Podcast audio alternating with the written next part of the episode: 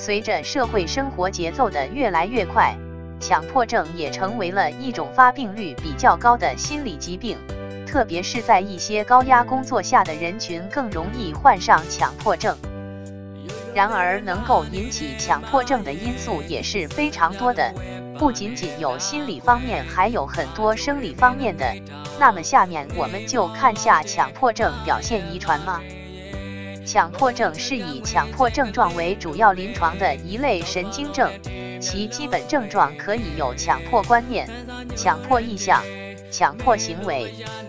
过去大多数人认为本病源于精神因素和人格缺陷。近些年来发现遗传因素比较明显，强迫症的病因中包括有遗传因素。强迫症的遗传是指患者近亲中的同病患率高于一般居民，如患者父母中本症的患病率为百分之五到百分之七。双生子调查结果也支持强迫症与遗传有关。家系调查发现。患者的父母中有约百分之五到百分之七的人患有强迫症，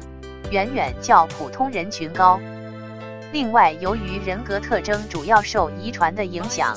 而人格特征又在强迫症的发病中起一定作用，故也提示强迫症与遗传有关。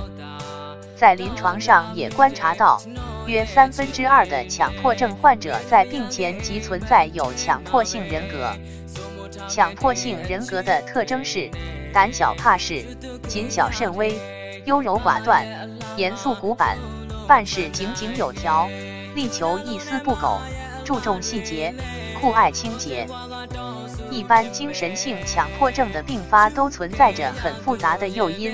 比如强迫性人格遇到障碍、社会环境压力、长时间的焦虑无法排解、突然收到某种外界的情感刺激。都会使人患上精神性强迫症。一个人不会无缘无故成为精神性强迫症患者，即使亲属中有人不幸患上这种疾病，其他亲属不一定会受到影响。